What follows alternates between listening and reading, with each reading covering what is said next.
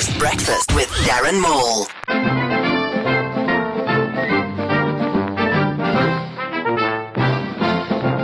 A crowd in Brakpan, Gauteng forced the DA's Mmusi Maimane away after he tried to deliver water to residents who had been without for almost two weeks. Silly Mmusi. Should have just given them cake. The World Summit of Nobel Peace Laureates was cancelled as six delegates pulled out in protest of the Dalai Lama being denied entry to South Africa. Mm, yes, the problem with peace is that it doesn't make a lot of money. Research has shown that even if you enjoyed a four day weekend, we would still only do our homework the night before. In a similar study, it has emerged that people who hate to go to work hate it because other people who work there are always there too. Tom and Jerry cartoons now carry racial prejudice warnings on Amazon.